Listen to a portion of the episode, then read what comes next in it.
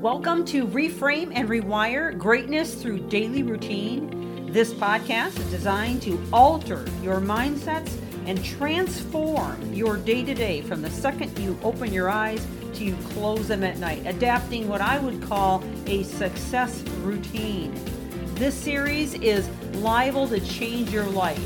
And it's never the big things that you do, but the littlest things you do every day that make the biggest difference. And now, on to the podcast. Thank you for joining.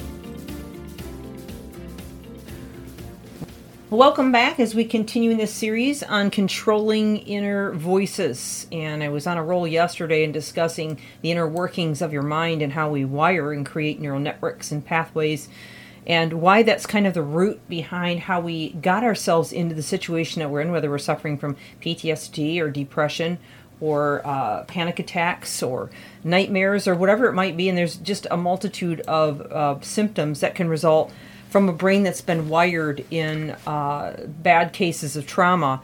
And, and what it does is it creates triggers in the mind and it can literally change the cellular structure of your mind. But, but it all begins with uh, you know just a beginning uh, or an onset of bad thinking patterns all right? And the more that we amplify those patterns in other words the more that we mull it, mull it over in our heads get fearful about it and allow the chemistry that's released the the the oxy, I'm sorry the um the cortisol and the adrenaline which is the fight or flight neurochemicals begin to bathe uh, your brain in those in that whole experience and really create and set ourselves up for repeated actions um, in the same trauma again and again and again. In other words, we can cause ourselves to go back and relive that experience as if it's happening all over to us again and again and again and again. And these feelings then are amplified by the neurochemicals, and the neurochemicals amplify the feelings, and it becomes this vicious cycle that we can't seem to get out of without some help, okay?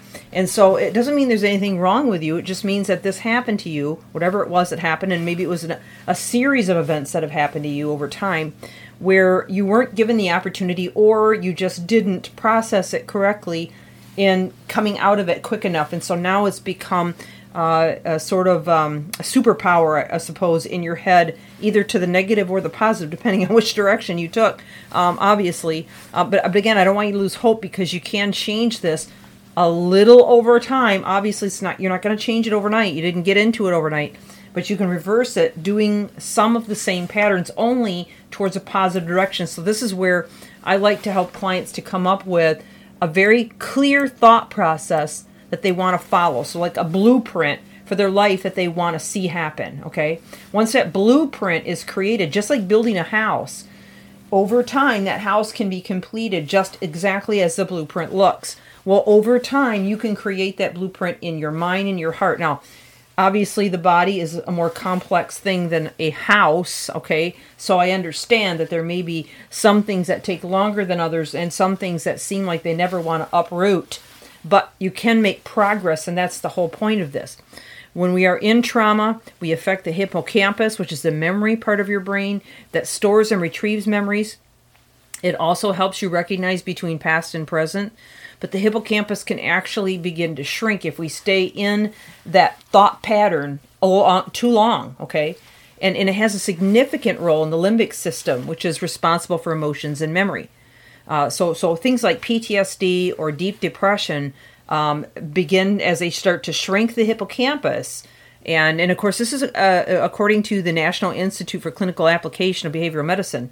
Um, uh, and those with P- PTSD tend to have a smaller hippocampus from those they've studied. So that's a very interesting fact right there.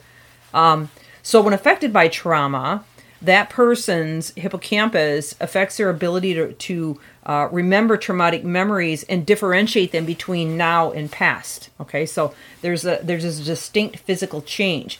Now, can we again? Can we heal that hippocampus? Can we reverse that thing? Yes, but again, it takes time and energy and effort.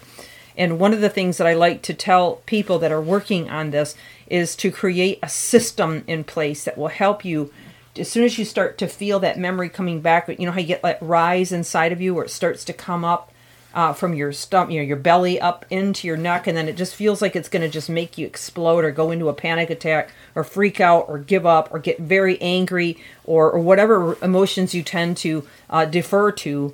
Uh, it's at that. It's before it gets to that point that we want to become very self-aware, and that's why I love emotional intelligence so much. So we create opportunities for us to reframe in those situations. And so we, we want to, I, want, I always tell people put index cards everywhere with quotes and words about who you want to become or who you believe you are. Um, you know, one of the things I like to say is to write, I am enough. But, you know, some people use scriptures, some people use quotes. But also listening to the right things, feeding your mind over and over and over with the right thoughts, the right thought, distracting yourself, not letting your mind run rogue is the key here. And at first that can be extremely difficult, but over time if you keep if you stay diligent with it long enough, then it, it begins to to start to catch on and you start to be able to move forward a little bit and then maybe you'll slip back a little and then you'll go forward a little bit more and then you might slip back a bit. And that's okay. Don't beat yourself up. Don't ever beat yourself up but keep pushing forward. All right. So uh, the more tools that you can provide the more systems you put in place in your life the the easier this becomes over time. Not at first, probably, but in time, it starts to to begin to be less of a toll in terms of dominating your thoughts in your brain.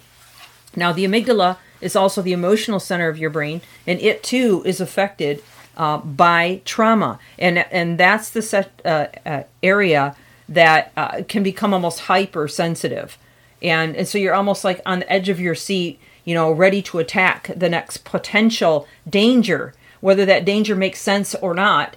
It makes sense to you because of the traumatic um, patterns you created in your mind. I hope this is all making sense to you. Okay, uh, you uh, you're more than welcome to write me. I've had a lot of people write me lately, and and I appreciate that, and I'm happy to answer. Uh, one thing I would say, I've had a lot of people write nice things. I'd love for you to put that on a public review and make this this podcast grow a bit more. So consider that. But anyway, back to this.